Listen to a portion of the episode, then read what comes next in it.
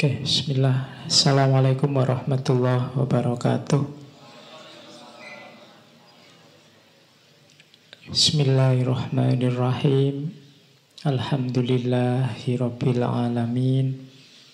Wa bihi nasta'inu ala umurid dunya waddin. Allahumma salli wa sallim wa barik ala habibina wa syafi'ina Sayyidina wa maulana Muhammadin wa ala alihi wa ashabihi wa man tabi'ahum bi ihsanin ila yaumiddin. Bismillah, kita mulai lagi ngaji filsafat kita. Setelah minggu lalu kita libur satu sesi kita mulai bulan November ini dengan tema tokoh-tokoh yang jenius. Ya, pokoknya rasanya jenius karena terkenal sekali kejeniusannya. Jenius itu apa ya? Dari ada yang bilang itu serapan dari kata dasar jin jin yang banyak jadi terus jenius. Ya, karena istilah jenius itu kalau dalam bahasa Latin memang merujuk pada apa roh penjaga. Jadi kita kan nganggupnya kayak opone Islam itu ada orang yang menyebut pakai istilah jin korin. Roh penjaga ini dalam bahasa Latinnya namanya genius. Ah, saya tidak tahu apa kata ini yang diserap sehingga orang yang sangat pinter itu terus kita sebut jenius. Berarti dia sebenarnya perlu dirukyah itu. Banyak jinnya. Tapi dalam bahasa sehari-hari istilah jenius kita pakai pada orang pertama biasanya orang yang IQ-nya tinggi biasanya di atas 140 biasanya begitu. Tapi yang lebih populer istilah jenius itu dipakai pada orang yang sangat kreatif. Yang mampu mencari solusi yang tidak terduga-duga.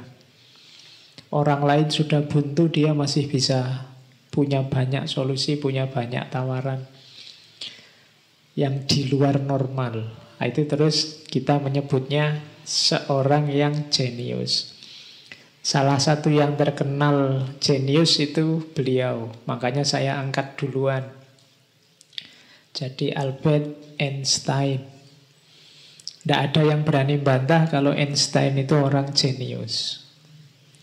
Ada buku yang saya lupa membahas tentang Einstein. Di situ penulisnya bilang bahwa saya suka membahas atau kalau ngomong sesuatu terus mengutip Einstein, kenapa?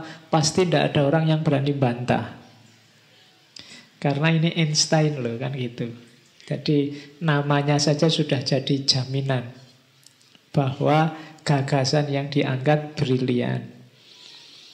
Pemenang hadiah Nobel fisika, apalagi prestasi-prestasinya.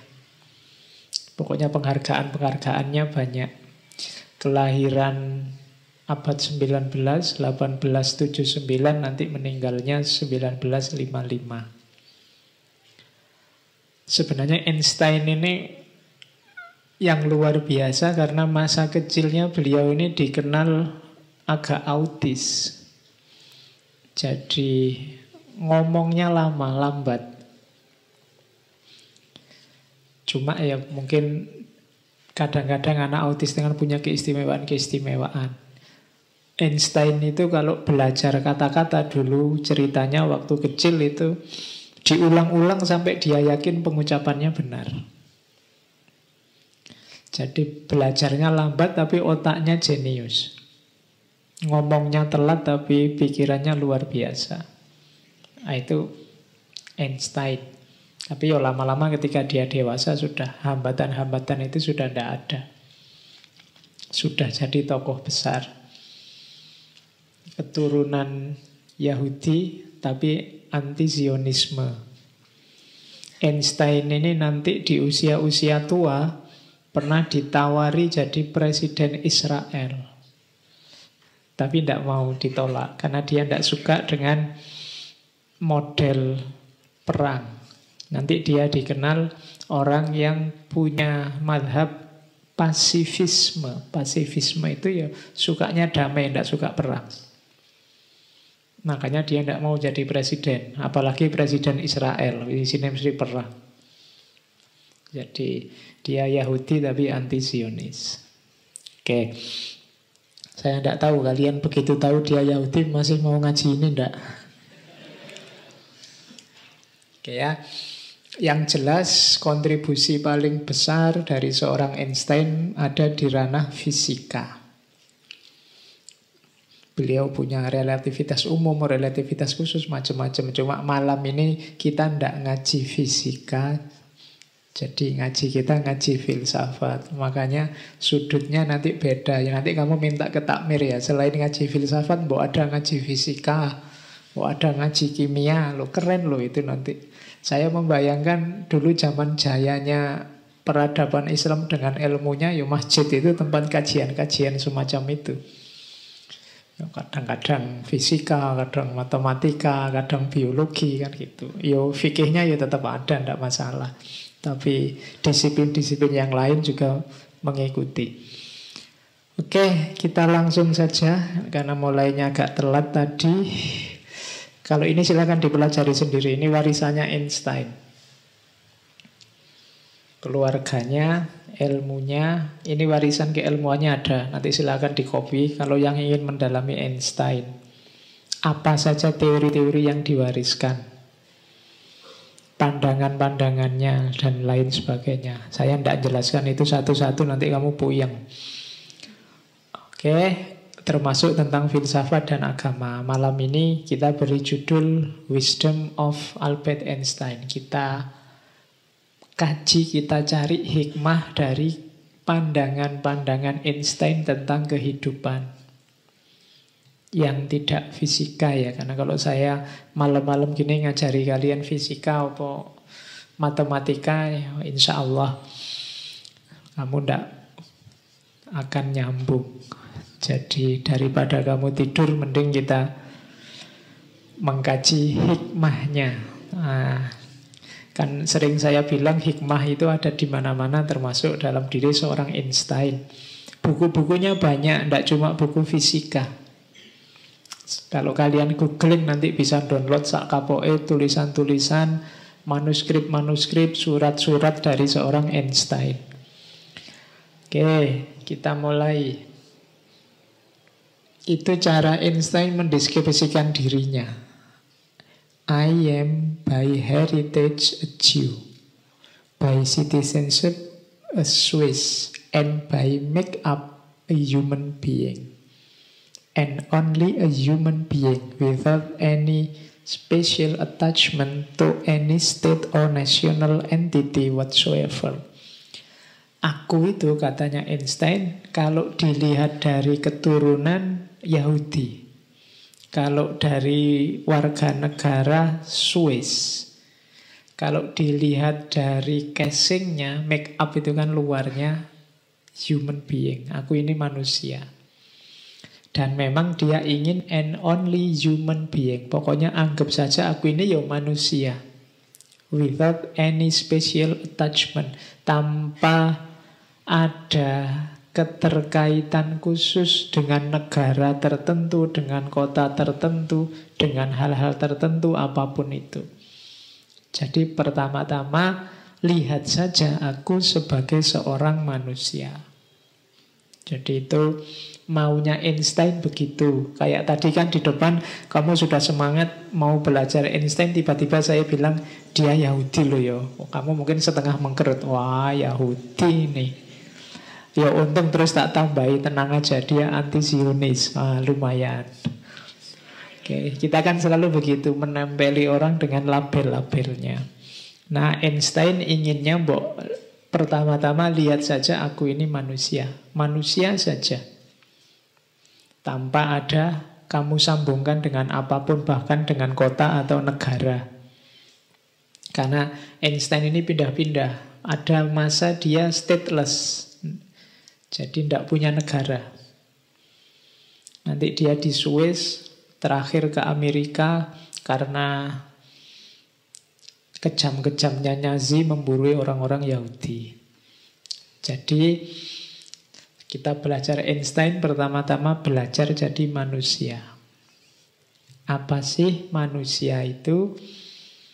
Katanya Einstein, manusia adalah bagian dari keseluruhan yang kita sebut sebagai alam semesta. Satu bagian yang terbatas dalam ruang dan waktu. Oke, jadi pertama-tama menurut Einstein kita ini tidak di atas alam semesta tapi bagian dari alam semesta.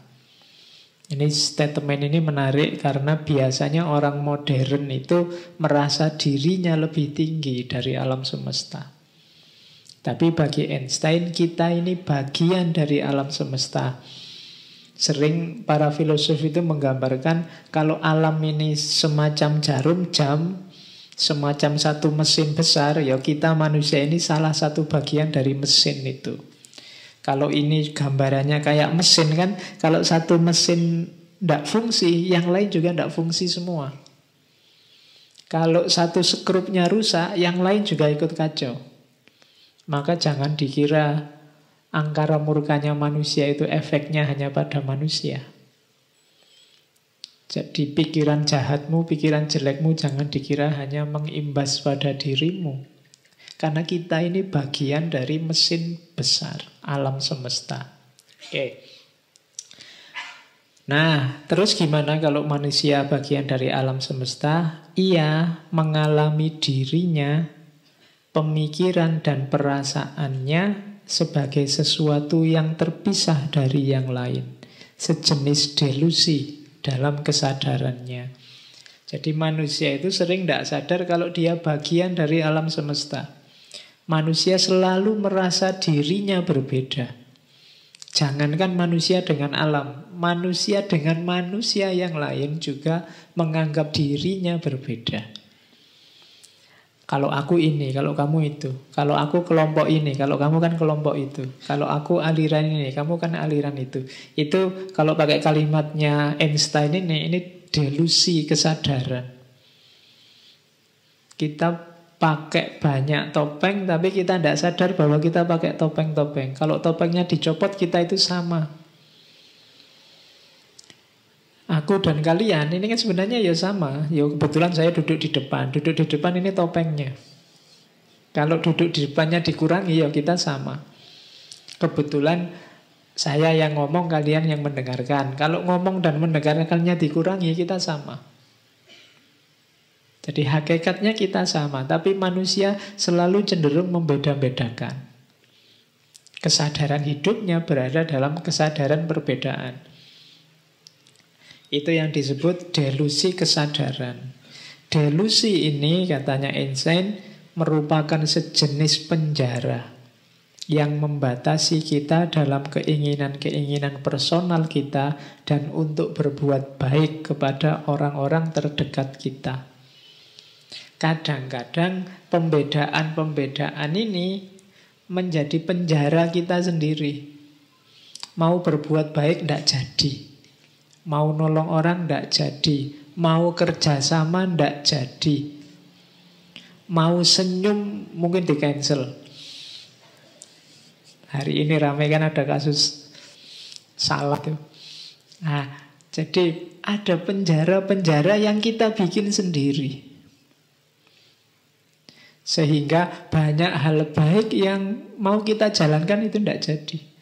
Sudah ketemu tatapan terus senyum begitu di belakang. Kamu kok senyum? Dia aliran sana loh. Oh nggak jadi kalau gitu cancel.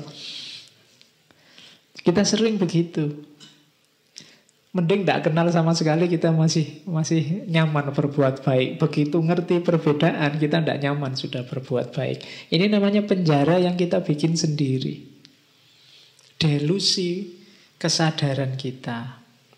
Berarti apa tugas manusia itu katanya Einstein, tugas kita harusnya Kita membebaskan diri kita dari penjara ini dengan cara memperluas lingkaran kasih sayang sesama manusia.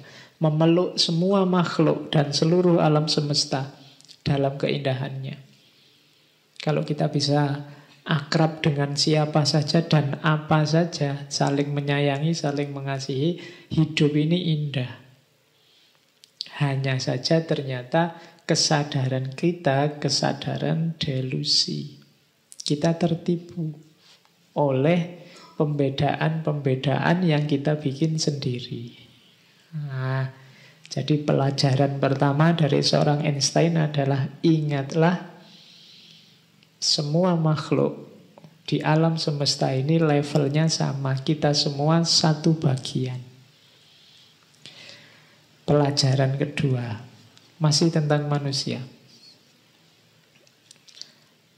Einstein bilang, untuk jadi manusia yang baik, aku percaya standarisasi mobil, tapi aku tidak percaya standarisasi manusia. Maksudnya apa standarisasi manusia? Kita itu sering bikin rumus baku dalam hidup tentang mungkin kebenaran, mungkin kebaikan, mungkin keindahan yang berhubungan dengan manusia. Padahal manusia itu sifatnya historis, kontekstual. Kadang-kadang baik di sana, tidak cocok kalau itu diterapkan di sini. Kadang-kadang bagus benar di sini, kalau diterapkan di sana tidak nyambung. Padahal banyak orang inginnya menstandarkan apa pun. Katanya Einstein, loh kalau mobil distandarkan tidak apa-apa. Tapi kalau manusia, jangan distandarkan. Kalau distandarkan tanpa ada pengecualian, jadinya tidak manusiawi. Absen minimal 75%. Itu kan standar. Ya.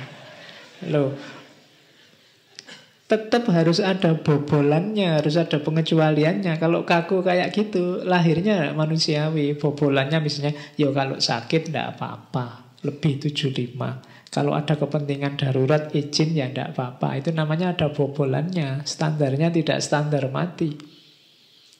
Kalau standarnya mati, tidak manusiawi, kayak mobil. Nah, jadi kalau standarisasi mobil oke, okay, tapi kalau standari manusia, standarisasi manusia janganlah. Justru manusia kalau distandarkan nanti tidak berkembang. Beri dia kebebasan biar kreatif, biar berkembang. Jadi pelajaran selanjutnya tentang manusia, hati-hati dengan standarisasi. Dengan rumus-rumus yang kita bikin tentang manusia. Kalau orang baik, ini, ini, ini, ini. Kalau orang tidak kayak gini, dia tidak baik. Itu namanya standarisasi. Bukan berarti keliru, tapi begitu distandarkan, jadinya tidak luas. Sementara hidup ini dinamis. Kayak kamu matok standar, Pak. Pokoknya standar saya besok kalau nyari pasangan, rambutnya panjang, Kulitnya mulus, putih, hidungnya mancung. Ini kan standar. Kalau kamu kaku kayak gini, mbok sampai jenggoten tidak ketemu. Jadi lo luwes lah bobolan ada bobolan bobolannya dikit-dikit harusnya gitu loh. Pak ada ini pak yang suka sama saya rambutnya panjang sih tapi kulitnya kok tidak sesuai harapan ya ya wis tidak apa-apa lah ada yang mau syukur. Itu namanya bobolan-bobolan. Jangan kaku dengan standarmu. Pokoknya Pak, selama saya kuliah, haram bagi saya pacaran misalnya. Lo kamu nyetandar sendiri, nanti kamu sumpek sendiri lo dalam hidupmu. Kalau tiba-tiba jatuh cinta gimana? Akhirnya kul kuliahmu malah kacau balau. Kenapa? Karena kamu berjuang ngempet biar tidak jatuh cinta. Nah, jadi hati-hati dengan standar-standar yang kamu patok. Bukan berarti jangan bikin standar, tapi bikin standar yang tidak kaku, tidak kayak barang. Kalau kayak mobil sih gampang di standar. Tapi kalau manusia ya jangan. Paling tidak ada jalan-jalan alternatif, jalan bobolannya. Karena situasi bisa macam-macam. Oke, itu pelajaran selanjutnya. Dari Einstein juga ada pelajaran tentang manusia bahwa kebahagiaan kita, harkat dan martabat kita tidak cukup hanya dengan pengetahuan dan keterampilan. Itu pelajaran dari Einstein. Jangan lupa bahwa pengetahuan dan keterampilan saja tidak akan membawa manusia ke dalam kehidupan bahagia dan bermartabat. Ini penjelasannya kalian pasti sudah ngerti bahwa kuncinya kebahagiaan, kuncinya kehormatan kita sebagai manusia tidak hanya terletak pada dimensi luar, dimensi materi, dimensi apa yang kita bisa atau apa yang kita tidak bisa. Banyak itu berhubungan dengan batin. Nanti di belakang banyak sekali penjelasannya. Tapi yang pertama-tama diingat ini. Jadi pengetahuan dan keterampilan saja maksudnya. Ada kata-kata sajanya ya. Berarti hanya dengan itu masih belum. Untuk ketemu kebahagiaan dan harkat kemanusiaan. Banyak orang pinter yang justru menjatuhkan derajat kemanusiaannya sendiri. Banyak orang terampil yang hasilnya malah juga merusak. Kadang-kadang kita punya teman orang pinter, tiap hari malah kita sedih, sumpah karena dikritiki terus. Nah, kan tidak bisa bahagia. Atau kamu jadi orang pinter, mau apa-apa itu tidak gerak-gerak mikir, lama sekali gimana ya ini. Kalau gini ya kadang-kadang malah susah kamu punya banyak pertimbangan, tidak berani nekat, kadang-kadang. Jadi pengetahuan dan keterampilan saja belum. Masih butuh banyak prasyarat yang lain. Oke, itu pelajaran jadi manusia selanjutnya. Selanjutnya, jadi manusia juga ingat-ingat ini, manusia akan memprihatinkan kalau terpenjara oleh rasa takut hukuman dan keinginan akan pahala setelah kematian. Jadi, oh itu mungkin sedikit-sedikit nyindir kita. Jadi maksudnya apa? Fokusnya nanti. Ketika fokusnya nanti setelah mati, banyak orang terus tidak bijak, tidak pinter hidup sekarang. Kenapa tadi pagi ada bom bunuh diri yang difikir setelah mati? Tidak bijaksana menyikap hidup hari ini. Jadi takut hukuman nanti, ingin pahala nanti. Katanya Einstein, ini jadi sumber keprihatinannya. Orang tidak semangat untuk hidup di dunia dengan baik karena fokusnya nanti setelah dunia. Ah, jadi memprihatinkan itu berarti mbok yo ya begitu. Karena kesuksesan kita di hidup setelah mati itu sebenarnya tergantung dalam hidup kita sekarang. Tidak mungkin kita mengacaukan hidup kita sekarang terus beres hidup kita nanti. Tidak mungkin kita merusak, mengacaukan jahat di kehidupan sekarang demi kebaikan di kehidupan nanti. Jadi kalau kita mengorbankan hidup kita sekarang untuk kehidupan nanti sesudah mati, katanya Einstein memprihatinkan. Nah, Makanya kalau ada kayak tadi ada bom bunuh diri kan banyak orang bilang saya prihatin kan gitu. Berarti memang fenomenanya memprihatinkan. Janganlah mengorbankan kalau bahasa agama kita akhirat mengorbankan dunia demi akhirat atau sebaliknya akhirat demi dunia. Dua-duanya penting. Kita tidak mungkin sukses di akhirat kalau tidak sukses di dunia dan juga sebaliknya. Jadi jangan korbankan hidup kita sekarang. Manusia itu harus memperhatikan seperti apa dirinya sekarang dan tidak hanya galau oleh seperti apa seharusnya dirinya. Itu sama arahnya kayak yang pertama tadi. Jadi Einstein inginnya Mbok kita itu menerima dengan situasi hidup kita sekarang dan ayo hidup sekarang sesuai kenyataannya. Sumbernya segala kesulitan dalam hidup kita adalah ketika kita hidup dalam mimpi-mimpi ideal kita, tidak dalam kenyataan. Dan pasti ideal kita ada jarak dengan kenyataan. Itu yang membuat kita sering sedih. Maka hiduplah sekarang. Mungkin dulu kamu awal kuliah waktu daftar, pokoknya saya ingin kuliah ini lulus tepat waktu. Eh sekarang sampai semester 13 belum lulus-lulus. Itu kalau kamu hidup tetap dengan idealmu, kamu tidak bisa tidur. Tetap.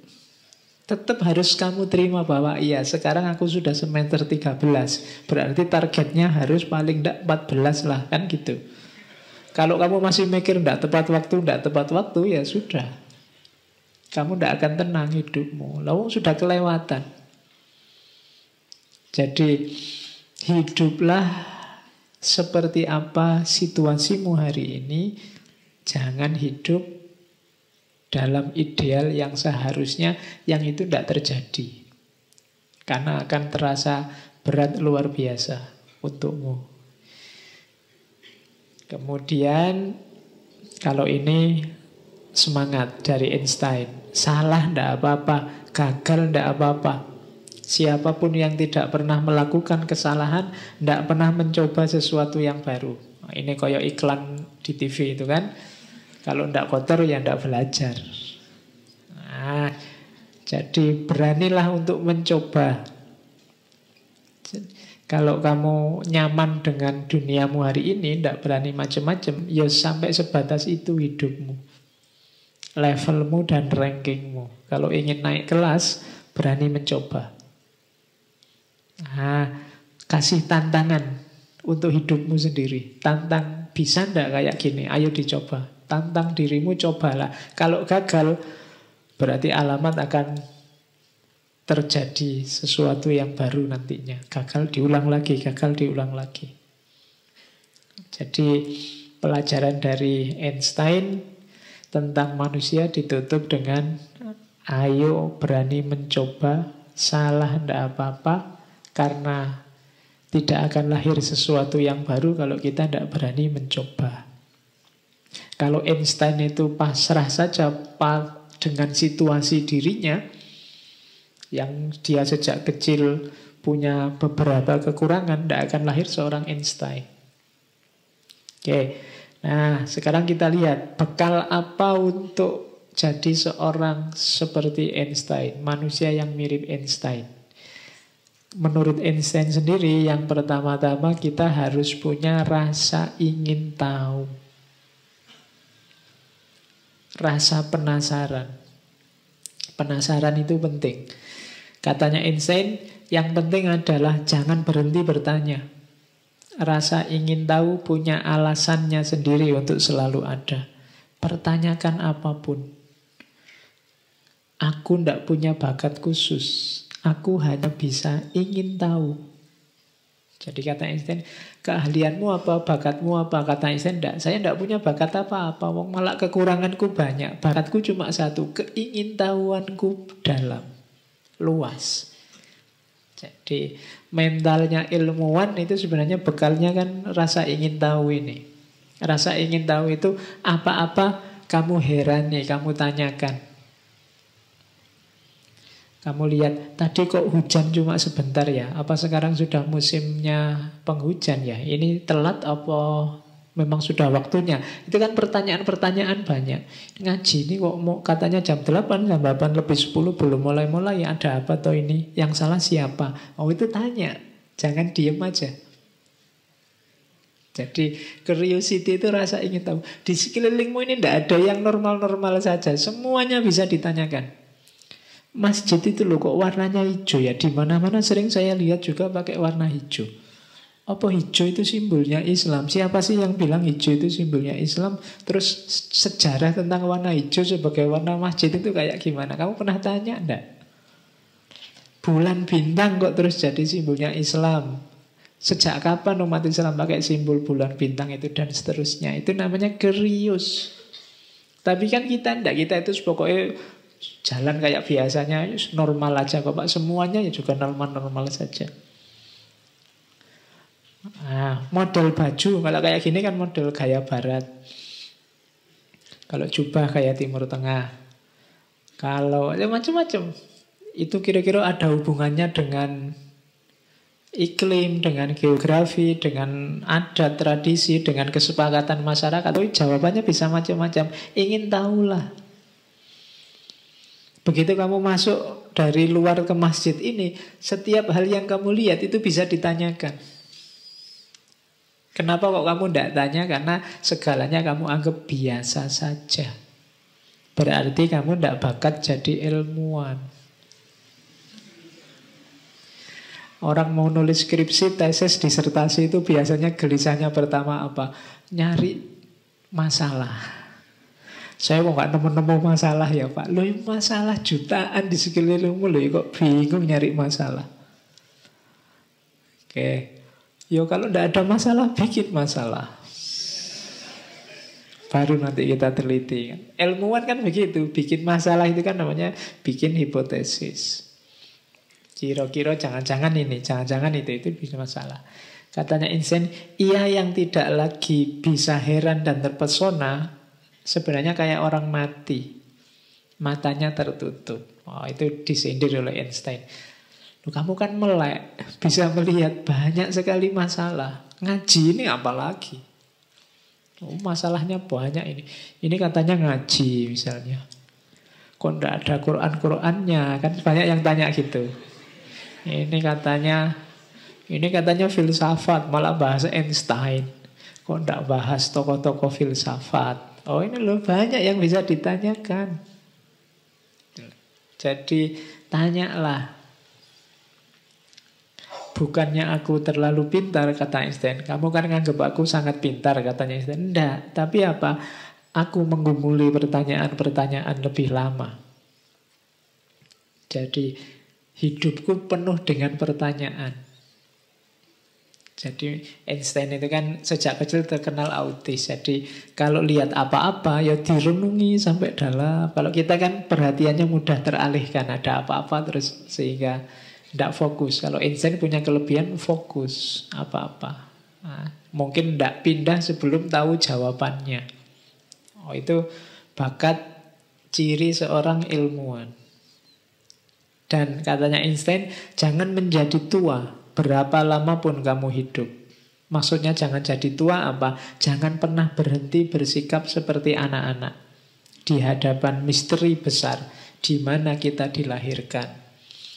Maksudnya Einstein, rasa ingin tahu ini sebenarnya fitrah dimiliki oleh manusia sejak anak-anak. Anak-anak kita, adik-adikmu yang masih balita, yang baru bisa mikir, baru bisa ngomong, itu kan kecenderungannya cerewet. Apa saja kan ditanyakan. Ini apa? Itu apa? Kan selalu begitu. Itu kok begini? Terus usil, ingin dicoba. Itu anak kecil. Katanya insen, ini dipelihara harusnya sampai dewasa. Ya cuma mungkin terus lingkungannya yang membuat dia terdiam. Mungkin ibu e jengkel terus alah cerewet nggak usah banyak tanya ah nggak penting ah terus lama-lama dia merasa bahwa bertanya-tanya banyak omong itu jelek. Jadi katanya Isen, Mbok kamu nggak usah jadi kalau untuk dunia ilmu jangan jadi tua, cerewet lah. Tanyalah terus kayak kecil tadi. Kejarlah apa pun yang kamu ingin tahu. Tidak usah malu-malu, tidak usah segan-segan, tidak usah males-males. Kamu ingin tahu apa, kejar saat itu juga. Anak kecil itu kan tidak pernah nanti aja nyari jawabannya. Mesti ngejar saat itu juga. Nah, apa pun pertanyaan yang muncul dalam dirimu, coba biasakan sekarang kejar jawabannya saat itu juga. Tadi saya ngomong misalnya, kenapa ya kok warna hijau ini jadi tren banyak masjid misalnya selain warna putih. Kamu boleh kan pegang HP kan kamu. Sekarang lebih gampang lagi mengejar jawaban itu ada Google yang maha tahu. Oh itu kamu tinggal nulis butuh Coba cek hijau dalam tradisi Islam. Jangan-jangan ketemu. Ya mungkin adanya bahasa Inggris atau bahasa yang lain ya coba kamu gali. Jangan nunggu besok. Kalau nunggu nanti apa besok biasanya kelewatan. Tidak jalan lagi sudah. Kalau kamu punya keinginan apa yang baik, target apa yang baik, pertanyaan apa yang penting bermanfaat, segera cari, segera lakukan, segera kejar. Kalau tidak, mesti nanti ketumpuk hal lain dan itu terlewat. Nah, biasakan begitu. Meladeni curiosity ini. Jiwa ingin tahu. Jiwa ilmuannya biar hidup terus. Oke. Nah, nikmati ini. Ilmuwan itu bisa menikmati ini, katanya Einstein. Tahun-tahun penuh tanya saat pencarian dalam kegelapan dengan harapan yang dalam untuk menemukan jawaban. Silih berganti semangat dan kelelahan. Lalu akhirnya muncullah cahaya.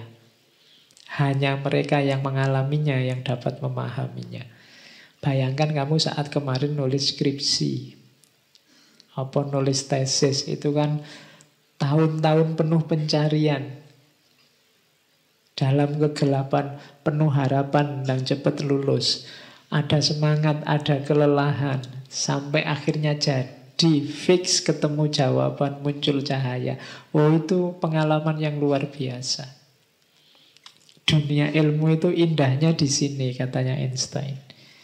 Dari gelap ketemu cahaya itu kan enak. Kayak kita di rumah listrik mati, tiba-tiba listrik nyala. Meskipun matinya sebentar itu kan ada wow-nya sebentar bahagianya. Alhamdulillah, sak kampung itu teriak semua. Begitu listrik nyala. Ibaratnya ini. Jadi kalau kamu sedang buntu, tidak punya jawaban, ada masalah, terus kamu kejar jawabannya, kamu cari buku, kamu tanya ke sana kemari, sampai ketemu jawabannya itu kayak listrik habis mati terus nyala. Indah, menyenangkan. Jadi kejarlah momen ini dalam hidupmu untuk mencintai ilmu. Jadi nikmatnya ilmu itu antara lain ada di sini. Ketika kegelapanmu berubah jadi cahaya. Ketika yang kemarin kamu kejar-kejar dalam kebingungan, sekarang kamu paham dalam kelonggaran. Alhamdulillah, ngerti aku sekarang jawabannya. Nah, itu nikmat. Maka Einstein menyarankan di kalimat yang terakhir itu hanya mereka yang mengalami yang dapat memahami. Maka alamilah Kejarlah momen ini.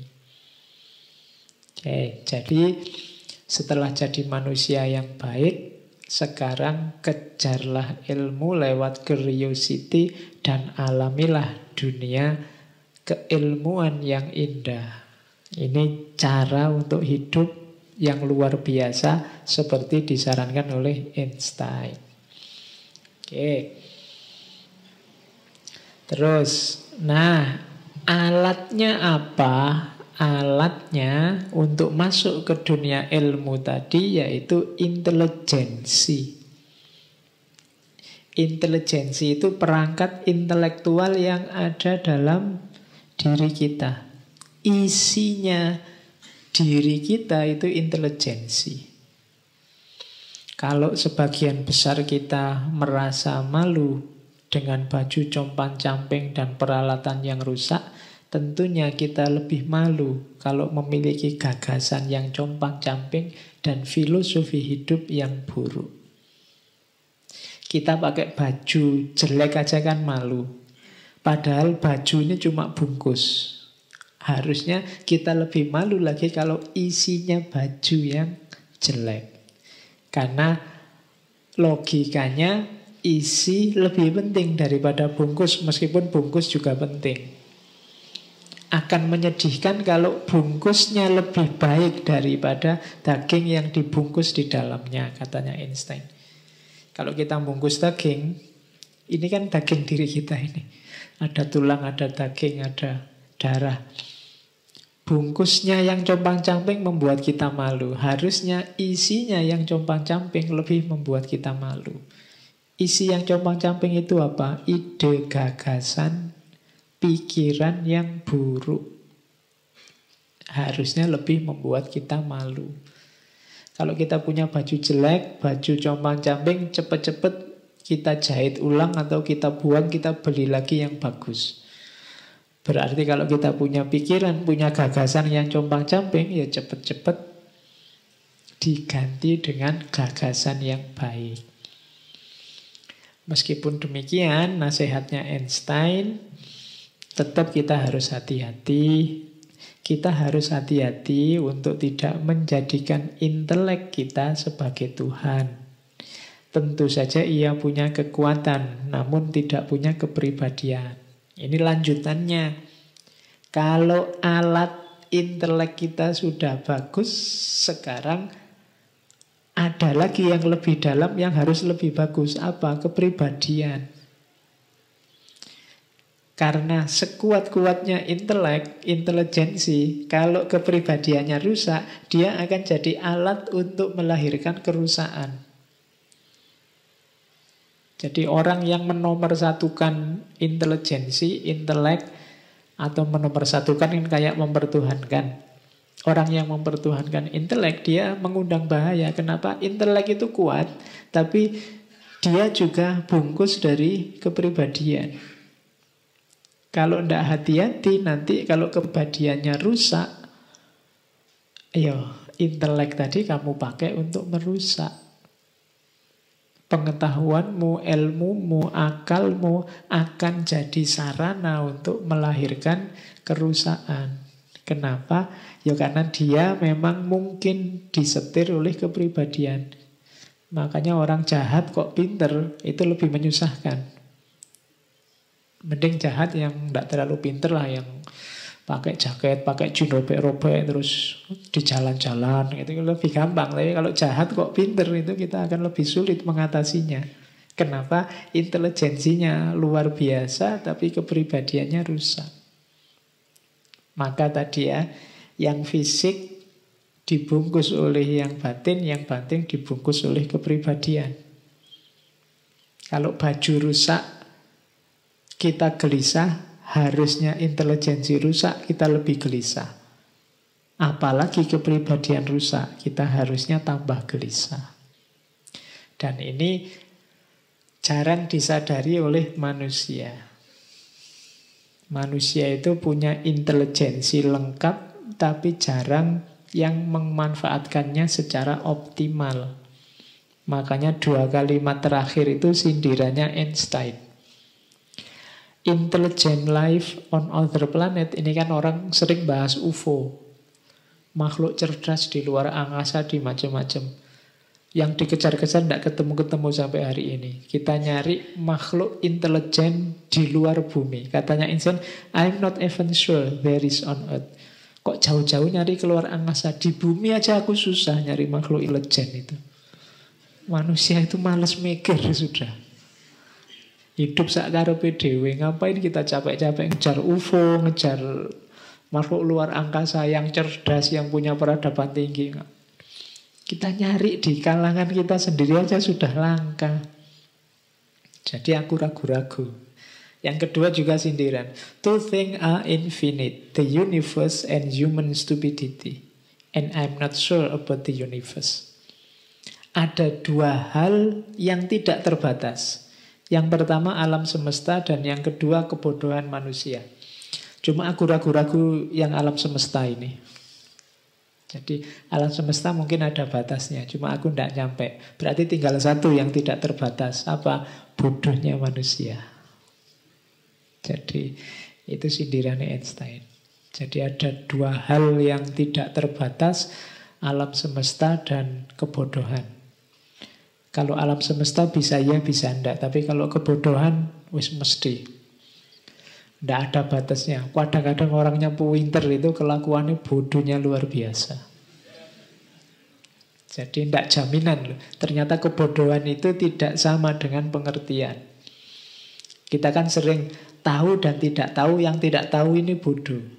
Banyak kelakuan menunjukkan dia harusnya tidak tahu, tapi sebenarnya tahu. Banyak orang tahu kelakuannya kayak orang tidak tahu. Nah, itu kebodohan, stupidity.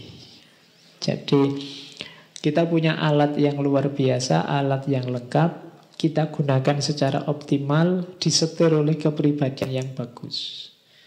Jangan salah karena manusia itu fasilitasnya luar biasa, tapi yang dilakukan menyedihkan. Itu selanjutnya. Jadi alatnya intelijensi. Dari situ kita akan dapat pengetahuan. Nah ini lanjutannya tadi. Apa sih pengetahuan itu? Katanya Einstein, pengetahuan itu ya apa yang kita tahu. Cuma problemnya bukan apa yang kita tahu. Siapa pun bisa tahu, namun kuncinya adalah paham. Jadi kalau sekedar tahu, anak kecil itu banyak tahu tentang banyak hal, tapi paham beda. Kalau tahu ya kamu baca, kamu hafalkan beres, tapi paham hal yang berbeda. Teorinya Einstein tentang relativitas umum, relativitas khusus macam-macam. Mungkin kamu bisa tahu, kamu begitu kamu baca, kamu tahu sudah. Tapi paham, wallahu a'lam buku filsafat yang tebel-tebel itu kamu kan suka gitu terus kamu baca. Tahu berarti kamu. Tapi kalau saya tanya paham enggak bisa enggak jadi kuncinya dipaham kalau ada yang tanya tahu enggak kamu pikiran-pikirannya Heidegger? Tahu pak saya pernah baca. Paham? Enggak pak. Nah jadi problemnya paham. Sebenarnya kalau dilanjutkan setelah paham ada satu level lagi namanya kesadaran. Di atas kesadaran ada tindakan. Di atas tindakan ada tanggung jawab. Efeknya. Jadi kalau sudah tahu lanjutkan biar paham. Kalau sudah paham sadari.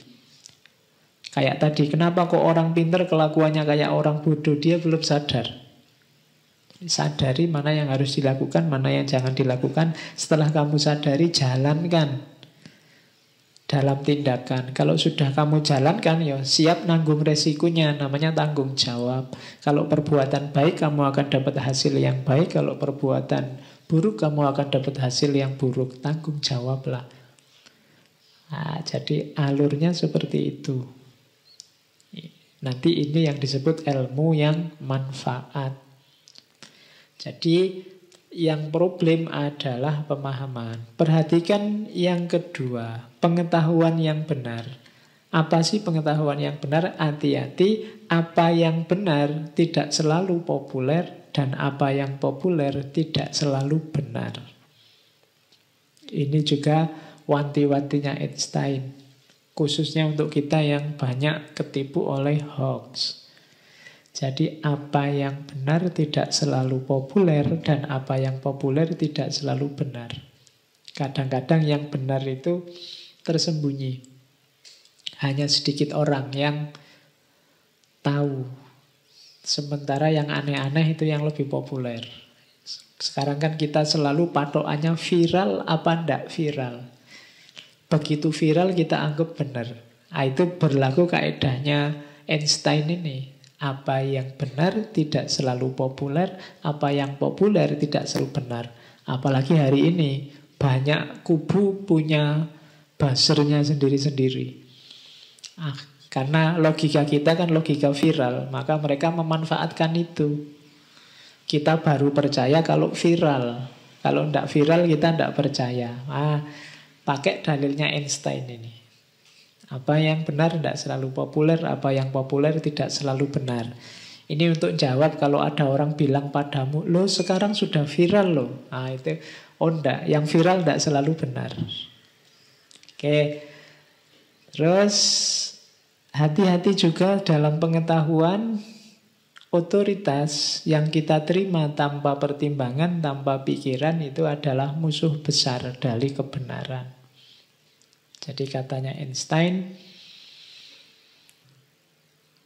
dalam dunia ilmu pertama-tama harus diuji, diragukan, dikaji. Tidak diterima begitu saja. Kalau ada hal-hal yang kita terima begitu saja, seperti otoritas, otoritas itu bisa orang, bisa lembaga, bisa organisasi, bisa kelompok, bisa buku, bisa kegiatan apa pun.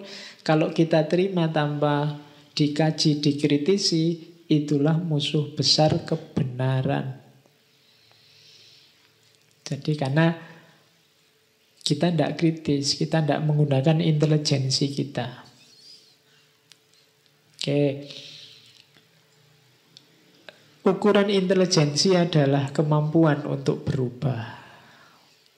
Ini juga unik pandangannya Einstein. Orang yang akalnya jalan, inteleknya jalan, itu bisa dilihat dari dia mau dan mampu tidak untuk berubah.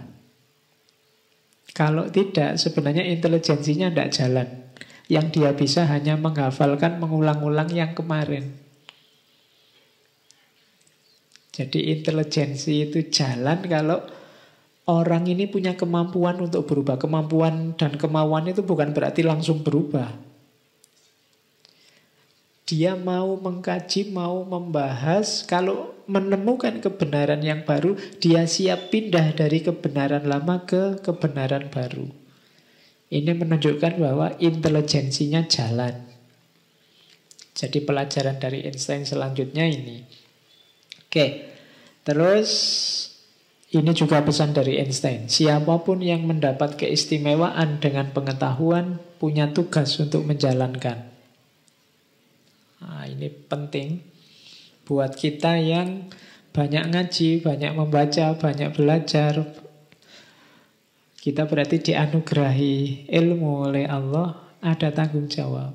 Kalau tidak tahu, tidak menjalankan, nggak masalah. Kalau tahu, Berarti kita sebenarnya begitu kita tahu saat itu juga kita punya tanggung jawab untuk menjalankan.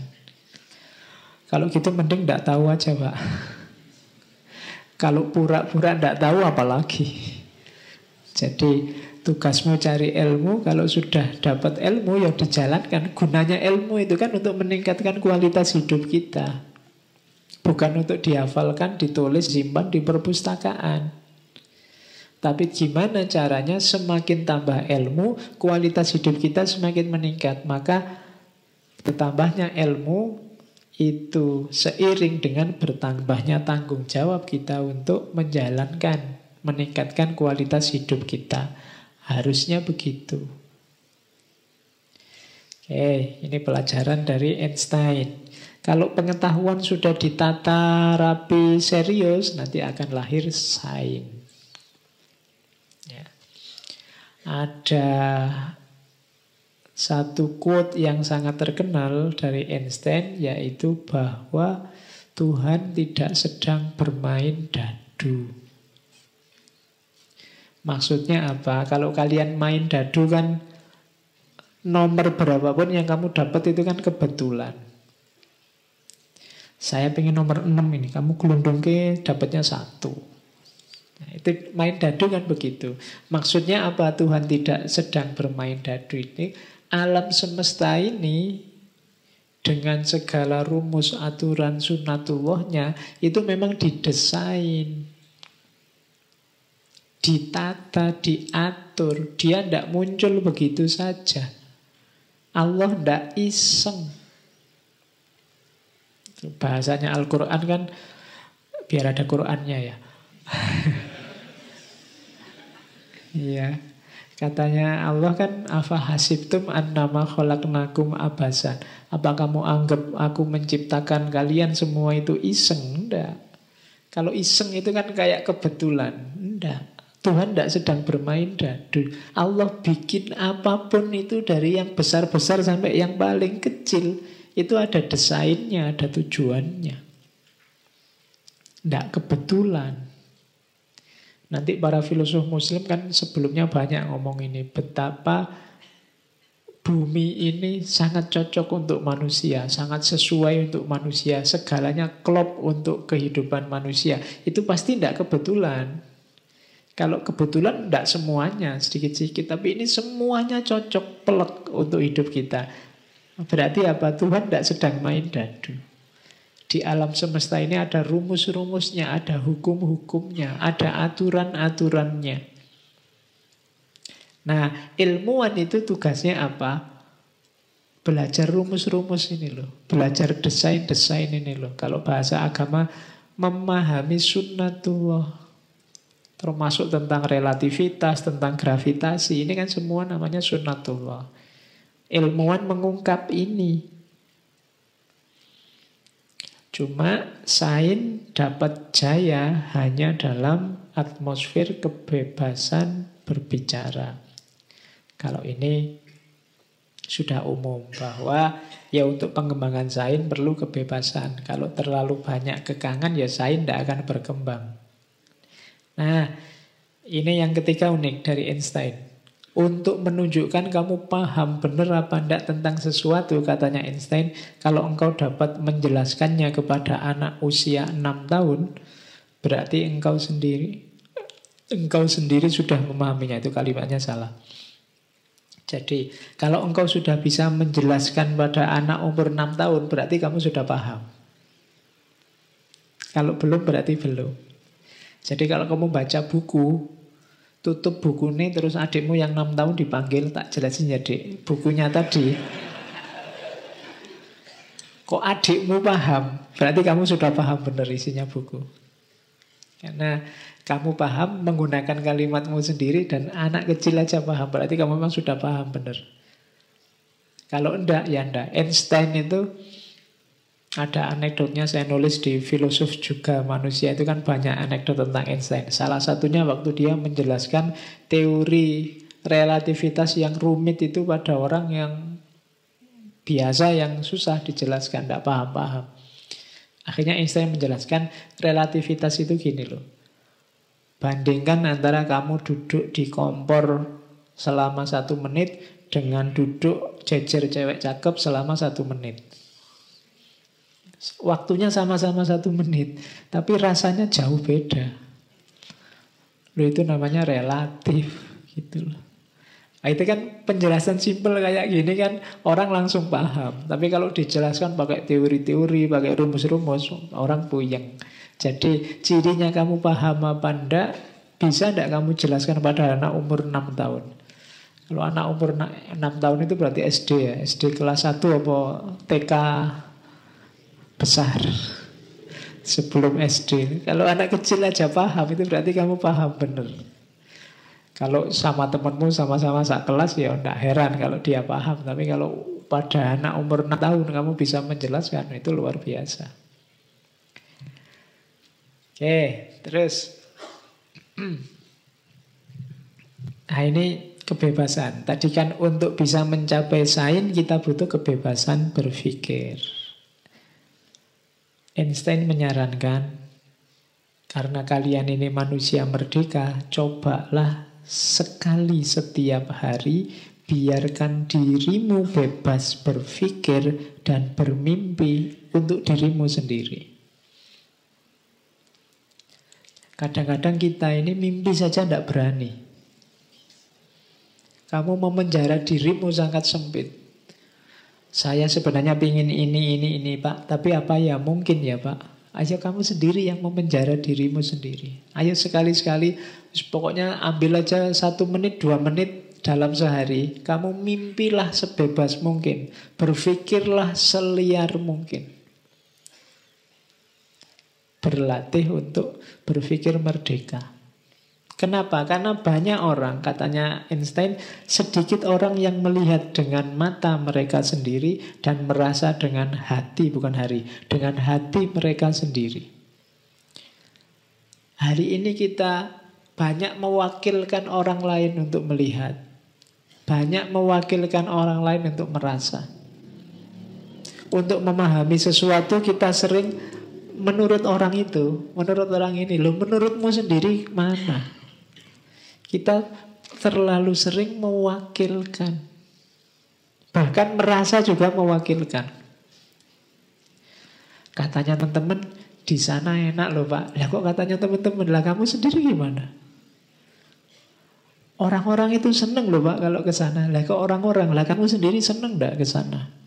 Kita sering tidak berani Berpikir sendiri, memutuskan sendiri, melihat sendiri, merasa sendiri. Kayak gini kita teriak-teriak ingin kebebasan. Oh, kamu sudah dibebaskan tapi masih pinjam orang lain. Menganalisis sendiri tidak berani, melihat sendiri tidak berani, merasakan sendiri bahkan tidak berani. Kadang kamu tidak serg dengan satu pendapat, tapi mau bantah tidak berani.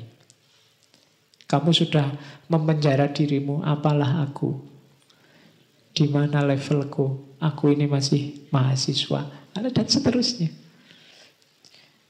Oke, jadi orang yang berani berpikir bebas bukan karena langka karena ndak apa karena banyak penjara banyak yang menghalangi tapi dirinya sendiri ternyata tidak punya kualifikasi tidak sanggup untuk berpikir bebas kalau tidak sanggup berpikir bebas, kamu tidak akan menemukan hal yang baru.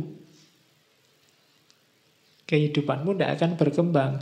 Kalau kamu berpikir besar, berpikir bebas, ya kamu akan ketemu dengan kalau bahasanya Einstein itu mediocre mind. Mediocre mind itu pikiran-pikiran biasa.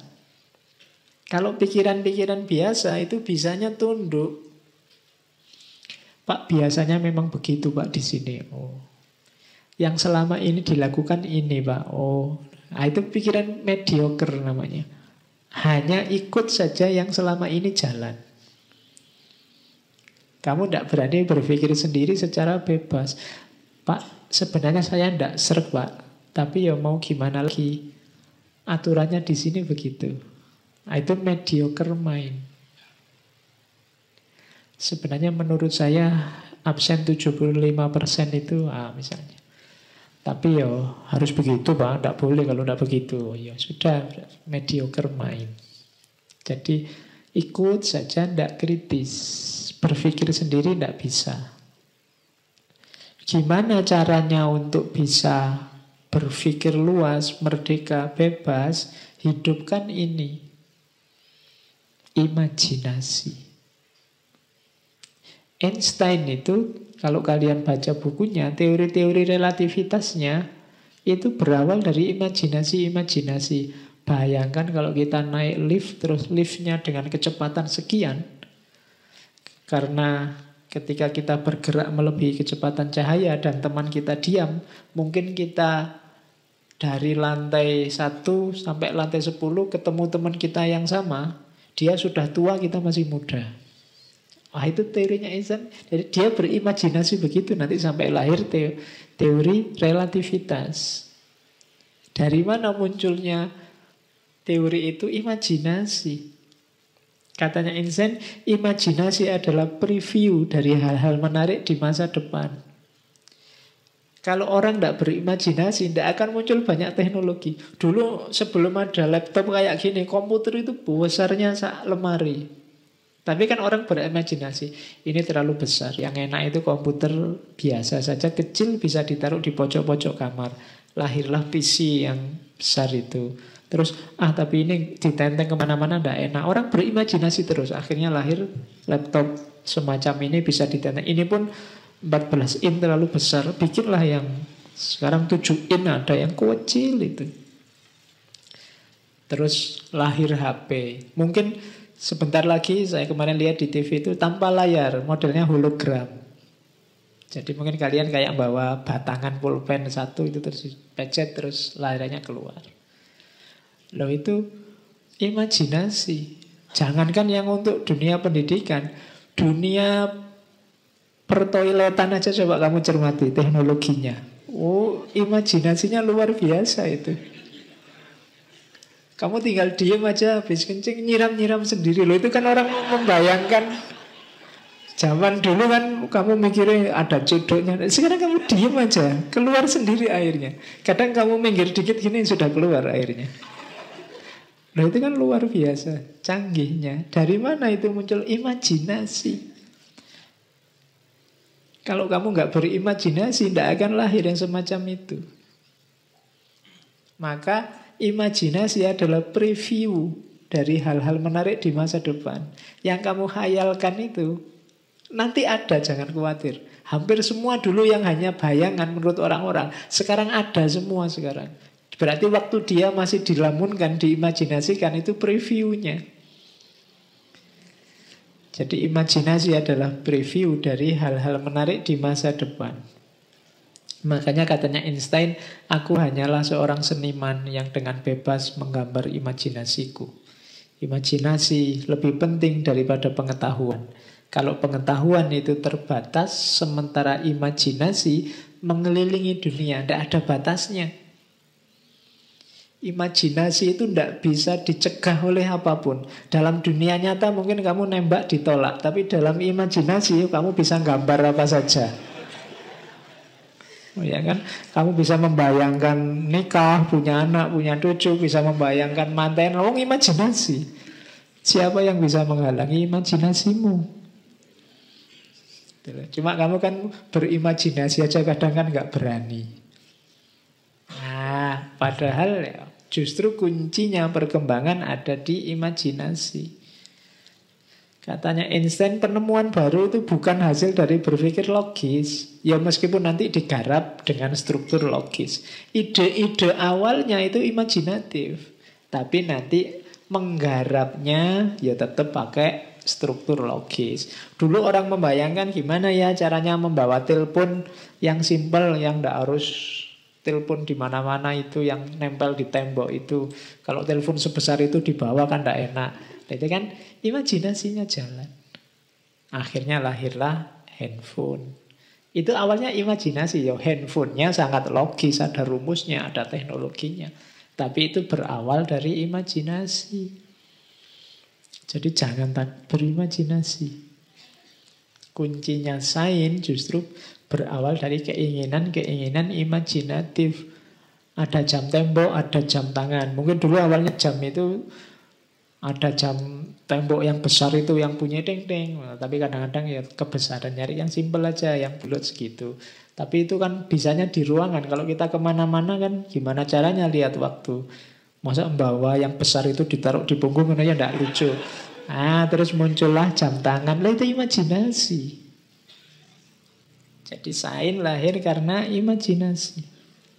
Katanya Einstein, untuk menghidupkan imajinasi. Kalau engkau ingin anak-anakmu cerdas, bacakan dongeng-dongeng. Dongeng itu kan imajinatif. Kalau ingin anakmu lebih cerdas lagi, bacakan lebih banyak dongeng-dongeng lagi. Oh, makanya kalian yang belajar filsafat, filsafat itu logis menghidupkan otak kiri, tapi tidak apa-apa kamu baca-baca novel, baca komik, baca cerita-cerita. Menghidupkan imajinasi nonton film itu kan menghidupkan imajinasi. Mendengarkan musik menghidupkan imajinasi. Jadi justru akan membantu melahirkan kreativitas termasuk dalam sains. Nah selain imajinasi ada intuisi ada inspirasi. Aku percaya kepada intuisi dan inspirasi Kadang aku merasa bahwa aku benar, tanpa aku tahu bahwa aku benar. Kadang-kadang dalam hidup ini kita, saya tahu saya benar, aku tidak bisa menjelaskan. Kita sering masuk pada situasi semacam itu, tidak masalah. Yang penting aku kan benar. Meskipun tidak bisa menjelaskan secara logis. Sering kita mengalami yang semacam ini. Itu sambungannya imajinasi tadi. Oke, terus kalau ini tentang pendidikan masih panjang. Murid bukan kontainer yang harus engkau penuhi. Kalau tadi kan sainsnya sudah, sekarang pendidikannya. Namun suluh yang harus engkau nyalakan.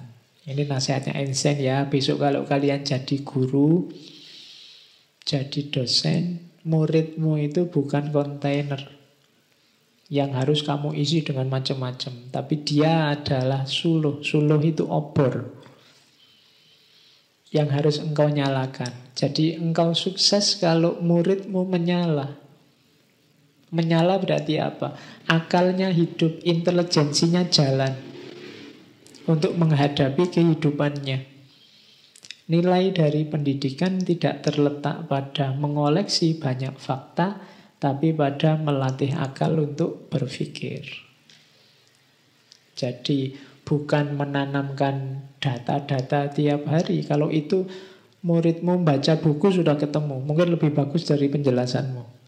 Tapi latihlah muridmu untuk bisa menyala, bisa berpikir. Dan itu sebenarnya kombinasi tidak bisa didapat hanya dari sekolah, tapi juga dalam kehidupannya sehari-hari. Karena kebijaksanaan bukan hasil dari sekolah, namun upaya sepanjang hayat untuk menemukannya. Oke, kalau ini pandangannya tentang pendidikan yang lain. Apa yang diberikan sebagai pelajaran, terimalah sebagai anugerah, bukan sebagai tugas. Jadi belajar itu anugerah. Banyak orang yang tidak sadar untuk mau belajar. Kita yang dianugerahi belajar kadang-kadang menganggap belajar itu tugas. Ini yang membuat kuliah itu berat. Disuruh masuk 75% aja beratnya luar biasa. Kenapa? Kamu anggap itu tugas. Kalau kamu anggap anugerah, tidak pakai aturan-aturan gitu, tetap kamu kuliah. Orang tuamu dulu sejak kecil sampai pontang-panting nyuruh kamu belajar, oh, belajar, oh, gitu kan. Ayo belajar. Seolah-olah itu tugas, padahal itu anugerah. Kalau itu anugerah kan kita nikmati, tambah harus disuruh-suruh. Maka katanya Einstein, rumusnya apa? Biar kamu rajin, anggaplah belajar itu sebagai anugerah. Jangan pernah menganggap belajar sebagai satu tugas, tapi sebagai satu kesempatan berharga untuk mengetahui pengaruh pembebasannya yang indah dalam jiwa untuk kebahagiaanmu dan keuntungan masyarakat di mana karyamu nantinya berkaitan. Jadi, ketika kamu belajar, ingatlah bahwa kamu sedang berada di jalan untuk jadi yang bahagia dan yang bermanfaat. Rasakan pengaruhnya ilmu yang membebaskan. Ilmu itu setiap ilmu yang kamu temukan sebenarnya dia sedang melakukan proses pembebasan. Pembebasan dari apa? Dari tidak tahu menjadi tahu. Orang yang tidak tahu itu kan orang yang terpenjara, orang yang gelap. Begitu tahu, kamu lepas, kamu terang sekarang. Tidak lagi gelap. Maka ilmu punya fungsi pembebasan. Setiap kali kamu paham sesuatu, satu belenggumu lepas. Oke, Nah, yang terakhir tentang pendidikan, katanya Einstein, setiap orang itu jenius. Jadi kalau tadi kita bilang Einstein itu jenius, kalau Einstein bilang semua orang jenius. Namun kalau engkau menilai seekor ikan dengan kemampuannya memanjat pohon, ia akan merasa sepanjang hidupnya sebagai orang bodoh. Jadi nama lainnya adalah setiap orang itu jenius. Kalau ketemu bakatnya, ketemu kemampuannya masing-masing. Kalau ikan kok dinilai kemampuannya memanjat pohon, ya dia DO terus mesti. Ya, nilainya E terus pasti. Nah, kesalahannya di situ sebenarnya. Atau jangan-jangan kamu salah milih kolam sehingga nilaimu kok E terus ini. Berarti mungkin kamu keliru milih kolamnya. Bakatmu tidak di situ. Atau jangan-jangan memang bakatmu bukan kuliah. Ah, ya. Jadi di dunia yang lain loh iya loh ke kuliah itu kan ya cuma kelembagaannya. Yang wajib kan cari ilmunya. Mungkin kamu gaya kuliah tidak cocok sama jiwamu. Belajarmu mungkin pakai jalur yang lain, mungkin. Jadi, dan karena bukan jiwamu, akhirnya kan kamu terus kuliah pontang panting, biji E terus. Dan kamu terus merasa jadi orang tidak berguna, merasa jadi orang bodoh. Padahal mungkin salah sawahnya saja. Salah kolamnya saja. Kamu tidak sadar bahwa kamu ikan. Tapi kamu kuliah di penerbangan. Yo, kalau ikan kan kamu harusnya di perikanan. Karena kamu kuliah di penerbangan, tidak nyambung. Nilaimu yo E terus. Nah, jadi itu nasihat dari Einstein. Oke. Ah, masih panjang Einstein, wisdomnya panjang sekali. Tentang orang lain. Yo Einstein sebagaimana banyak filosof, banyak tokoh yang lain sepakat bahwa kita harus mengabdikan kemampuan, kapasitas kita untuk memberikan yang terbaik untuk orang lain. Hidup kita ini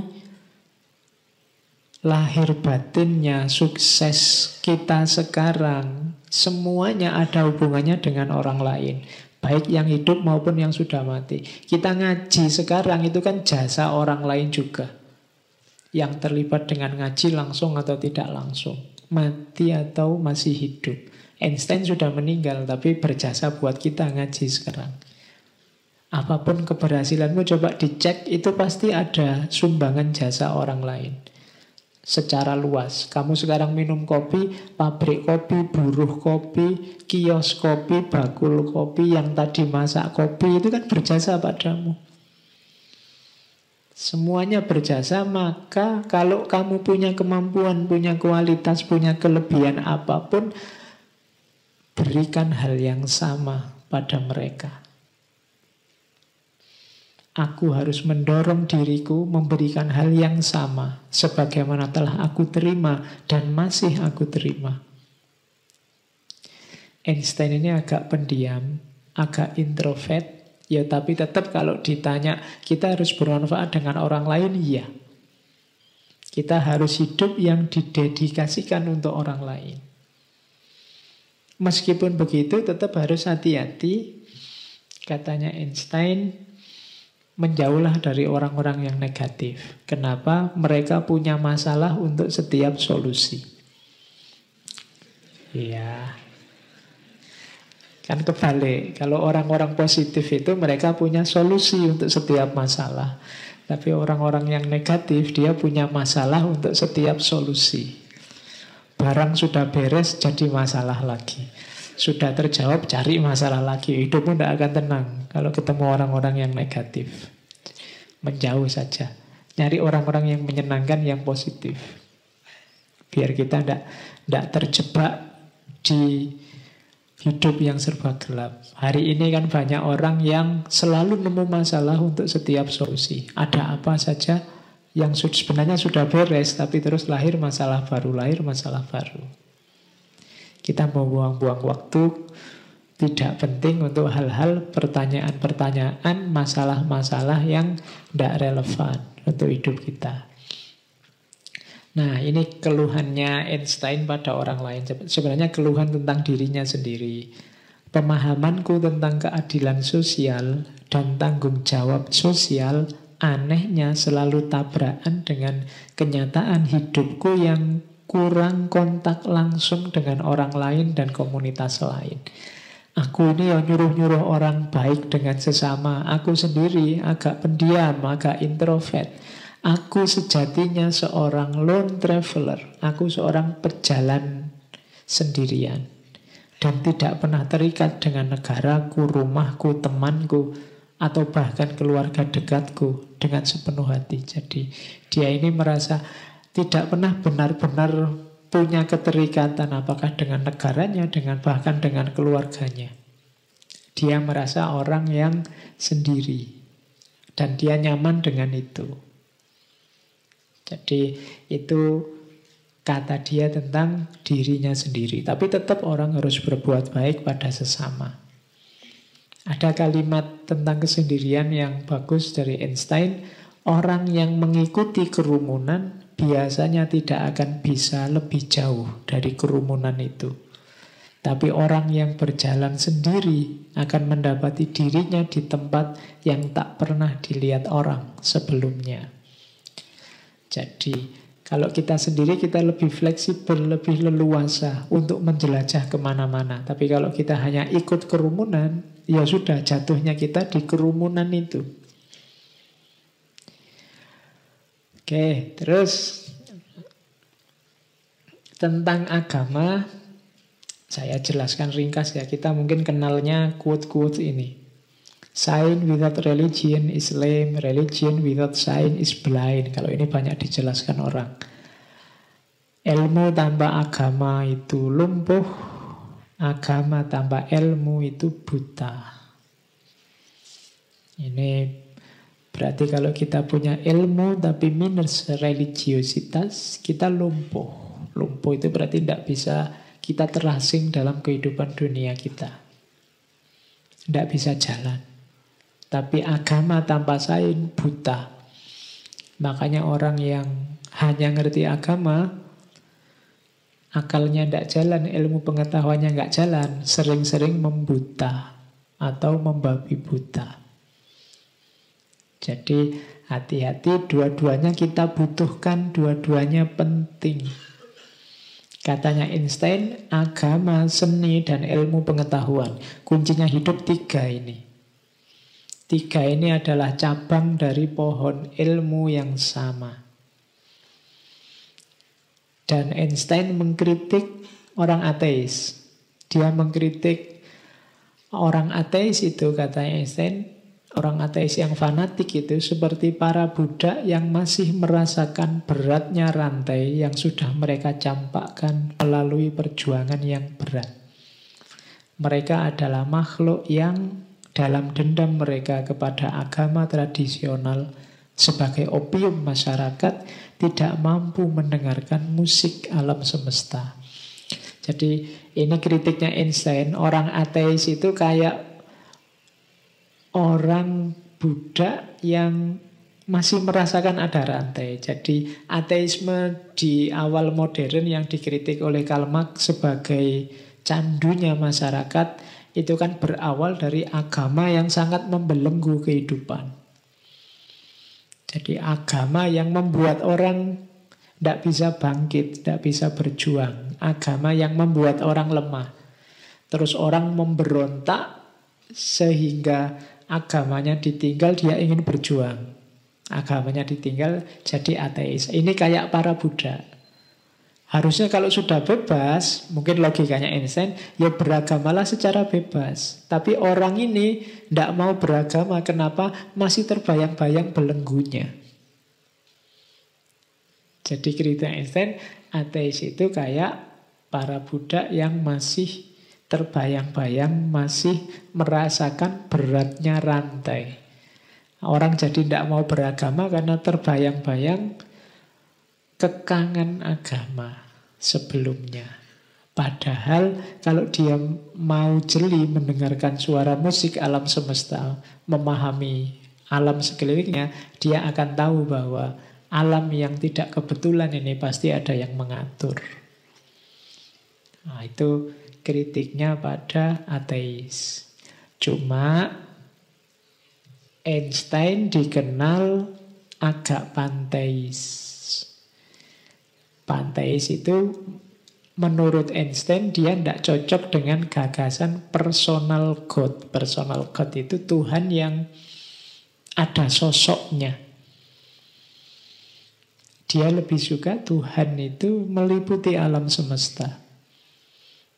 Jadi itu kan kita mengenalnya sebagai panteisme. Dia mengkritik, dia tidak suka gagasan Tuhan yang personal. Dia juga mengkritik Aku tidak percaya pada Tuhan teologis yang memberi balasan atau menghukum. Tuhanku menciptakan hukum alam yang mengurusi semuanya. Alam semesta ciptaannya tidak berjalan asal-asalan, namun dengan hukum yang tak bisa dikalahkan. Jadi bagi Einstein, gambaran Tuhan yang menyiksa apa memberi pahala itu dia tidak terlalu cocok. Dia lebih cocok Tuhan yang memberi sunnatullah, hukum alam yang sudah tertib, teratur, rapi. Kalau kamu melakukan kejelekan, efek jeleknya akan kamu rasakan. Kalau kamu melakukan kebaikan, efek baiknya akan kamu rasakan. Di alam semesta ini. Jadi Einstein lebih suka konsep ketuhanan semacam itu. Bukan konsep ketuhanan yang personal, yang menakut-nakuti atau mengiming-imingi. Tapi Tuhan yang punya sunatullah, tapi Tuhan yang meliputi alam semesta. Itu pandangannya Einstein tentang Tuhan. Nanti ada beberapa tulisannya tentang itu. Ini tadi yang saya jelaskan tentang pasifisme. Dia anti perang. Aku mengajarkan kedamaian, bukan perang. Aku akan menanamkan cinta, bukan kebencian. Pasifismeku adalah satu rasa instinktif. Jadi, tidak usah tanya argumen rasionalnya apa. Ini insting, satu rasa yang menguasaiku karena membunuh manusia itu menjijikkan. Apa pun alasannya. Membunuh manusia, entah satu orang apalagi banyak orang itu menjijikkan. Sikapku ini tidak berasal dari satu teori intelektual tertentu, tetapi didasarkan kepada antipati yang paling dalam terhadap setiap jenis kekejaman dan kebencian. Jadi dia menganut pasifisme. Makanya ada cerita dia sebenarnya tidak setuju dengan berdirinya negara Israel. Meskipun belakangan nanti dia ditawari jadi presiden. Oke. Try not to become a man of success, but rather try to become man of value. Jangan berusaha untuk jadi orang sukses, tapi berusahalah untuk jadi orang yang bernilai. Kamu renungi sendiri ya maknanya. Sukses itu one part, satu bagian kerja, satu bagian play, permainan, dan satu bagian keep your mouth shut, diamlah. Jadi kalau kamu ingin sukses, bekerjalah, bermainlah, dan diamlah kesuksesanmu akan datang. Kalau kamu terlalu banyak ngomong, terlalu cerewet, kamu tidak akan sempat kerja, tidak akan sempat bermain. Kalau terlalu serius kerja, tidak ada mainnya, kamu akan stres, tidak akan sukses. Kalau main-main saja, tidak ada kerjanya, yo, tidak mungkin kamu sukses. Jadi tiga-tiganya harus ada. Satu bagian work, satu bagian play, satu bagian diam. Nah, ini yang penting. Engkau tidak akan pernah gagal sampai engkau berhenti berusaha. Jadi kegagalanmu itu tidak pada saat targetmu tidak terpenuhi, tapi pada saat engkau tidak mau berjuang lagi. Saat itu berarti kamu gagal. Terus kebahagiaan itu sederhana. Meja, kursi, semangkok buah, sebuah biola. Apalagi yang dibutuhkan untuk bisa bahagia. Kalau kamu sekarang mungkin kopi, kuota, kemudian sudah kalau sudah ada itu bahagia. Mungkin yang rokok ya rokok, selesai sudah. Mau nyari apa lagi? Oke. Ada saran dari Einstein, kalau engkau ingin bahagia, ikatkan hidupmu pada satu tujuan, bukan pada orang atau sesuatu. Aku ingin apa tujuan ya, bukan orang. Kalau orang berarti ya kamu tidak akan bisa bahagia. Pokoknya aku manut sampean, kamu tidak akan bahagia. Aku ingin kayak gitu, tidak akan bahagia.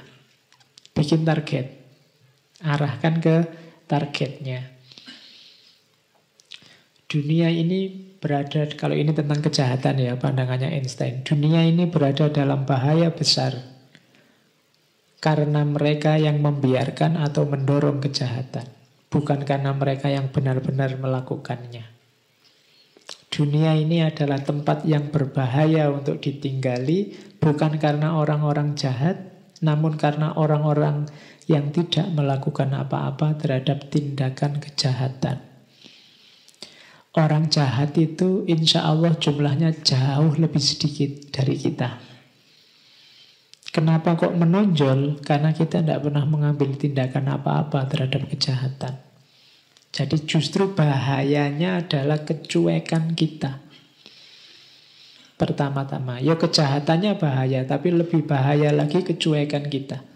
Kita tidak peduli. Kalau ada berita kriminal rasanya biasa aja. Ada motor di begal. Oh sekarang musimnya memang musim begal, Pak. Jadi rasanya biasa gitu. Yang membahayakan itu yang ini. Jadi ketidakpedulian kita, kita tidak melakukan apa-apa kalau ada tindak kejahatan. Kita tidak ingin memberi kontribusi apa pun untuk biar kejahatan itu turun atau tidak terjadi. Nah, itu masalah. Oke, sudah mau habis waktunya ada beberapa quote. Sebenarnya masih banyak kalau wisdomnya Einstein itu. Ini yang, yang saya bawa. Orang pintar itu mampu menyelesaikan masalah. Kalau orang bijaksana mampu menghindari masalah. Saya tidak tahu kamu lebih suka yang mana. Jadi orang bijaksana itu dia canggih sekali sehingga tidak ketemu masalah. Tapi kalau orang pintar ketemu masalah tidak apa-apa tapi dia bisa menyelesaikan Ya kalau kalian harusnya bisa dua-duanya. Ya pinter, ya bijaksana. Kalau bisa ya jangan ketemu masalah. Tapi kalau ketemu masalah, bisa kita selesaikan. Nah itu hidupmu bahagia mesti. Yo paling tidak salah satunya. Jangan sampai tidak punya dua-duanya. Wis tidak pinter, tidak bijaksana lagi. Ya, sudah tidak pinter, kerjaannya tiap hari cari masalah. Nah, itu berarti tidak pinter, tidak bijaksana. Oke. Hidup ini seperti naik sepeda. Untuk menjaga keseimbangan, engkau harus tetap bergerak. Jangan males. Begitu kamu males, berarti kamu tidak gerak. Pasti hidupmu tidak seimbang. Ketika tidak seimbang, pasti nanti kamu akan jatuh. Jangan diam. Jalanlah Jalan ke mana Pak? Tidak tahu, pokoknya gerak aja. Kalau tidak ada targetnya jalan di tempat. Buh moco-moco apa, pokoknya ada gerak. Jangan sampai tidak ada aktivitas. Biar tidak mengalami ketidakseimbangan. Karena hidup ini kayak naik sepeda. Begitu kamu berhenti ya roboh dia. Untuk seimbang kamu harus gerak terus. Berarti jangan berhenti. Nah, itu boleh kamu tempel di kamar gak? Begitu kamu males-malesan baca itu. Waduh, saatnya bergerak ini. Nah, ya. Tapi gerak yang baik-baik ya. Nanti kamu ngerancang gerak yang aneh-aneh. Oke. Ini sebenarnya Einstein membicarakan zamannya. Alangkah menyedihkan satu masa ketika lebih mudah menghancur, menghancurkan atom daripada menghancurkan satu prasangka. Sekarang kan menghadapi prasangka itu sulitnya luar biasa. Mending bikin bom atom katanya Einstein. Lebih mudah. Orang itu kalau sudah punya prasangka, dibelokkan, dijelaskan, diingatkan sudah susah. Dan Einstein hidup di zaman seperti itu. Lah kok sekarang rasanya mirip kayak gini, berarti sebenarnya kita tidak berubah-berubah sejak dulu. Begitu dililit oleh prasangka, sudah tidak bisa dibelokkan lagi. Selalu begitu. Nah, itu masalah. Ah, ini kalimat unik dari Ensen. Satu pertanyaan yang kadang membuatku bingung. Iki yang gila itu aku apa orang-orang ya? Jadi, maksudnya Einstein, rasanya aku itu waras. Perasaan menurut akal warasku yang benar itu kayak gini. Tapi orang-orang kok kayak gitu semua. Ini yang waras aku. Apa yang gila aku, apa yang gila orang-orang. Kadang-kadang kan kita merasa begitu. Dengan pikiran sederhana saja kelihatan yang benar ini. Tapi kok orang-orang hampir semua bilang yang benar itu. Itu yang salah orang-orang apa aku? Yang gila itu orang-orang apa aku ya? Ah itu kegelisahannya Einstein. Kita mungkin pernah ngalami ini. Sebenarnya ini pancingan untuk kita curiosity tadi. Ayo ditanyakan lagi, ayo diulas lagi, ayo dibahas lagi kehidupan kita. Oke, terakhir. I love to travel, but I hate to arrive. Aku suka piknik, suka berjalan ke mana-mana, tapi aku tidak suka arrive, datang. Kedatangan berarti berhenti. Aku tidak suka kalau berhenti. Pinginnya travel, terus piknik, terus ke mana-mana, terus. Ya kalau kamu mungkin duitnya dari mana Pak? Ya. Journey kan tidak harus fisiknya. pikiran kita, imajinasi kita bisa ke mana-mana. Kayak tadi dijelaskan oleh Einstein kan, justru imajinasi kita itu preview bagi temuan-temuan besar yang akan datang. Maka jangan malu-malu, jangan segan-segan untuk melakukan travel, melakukan perjalanan ke mana pun. Dan jangan berhenti. I hate to arrive. Jangan berhenti. Jalan terus. Jalan terus. Banyak hal menarik yang bisa kamu temukan di mana-mana. Di sekelilingmu. Di tempat mana pun kamu ada. Jangan berhenti. I love to travel, but I hate to arrive. Nah, itu pesan utama dari Einstein. Oke, saya kira itu ya Einstein. Semoga ada wawasan baru. Mungkin kita baru tahu Einstein yang bayangan kita fisika sekali. Ternyata banyak punya gagasan-gagasan kebijaksanaan yang luar biasa. Semoga ada banyak pelajaran yang bisa kita ambil dari seorang Einstein. Ikonnya sains modern. Oke, saya kira itu minggu depan kita ketemu sesepuhnya Einstein. Isaac Newton. Ya, lahirnya relativitas itu diawali dari kritiknya pada gagasan-gagasannya Newton. Nanti kita lihat kebijaksanaan apa yang dimiliki oleh sesepuhnya Newton. Oke, saya akhiri sekian. Kurang lebihnya mohon maaf. Wallahu a'lam bishawab. Wassalamualaikum warahmatullahi wabarakatuh.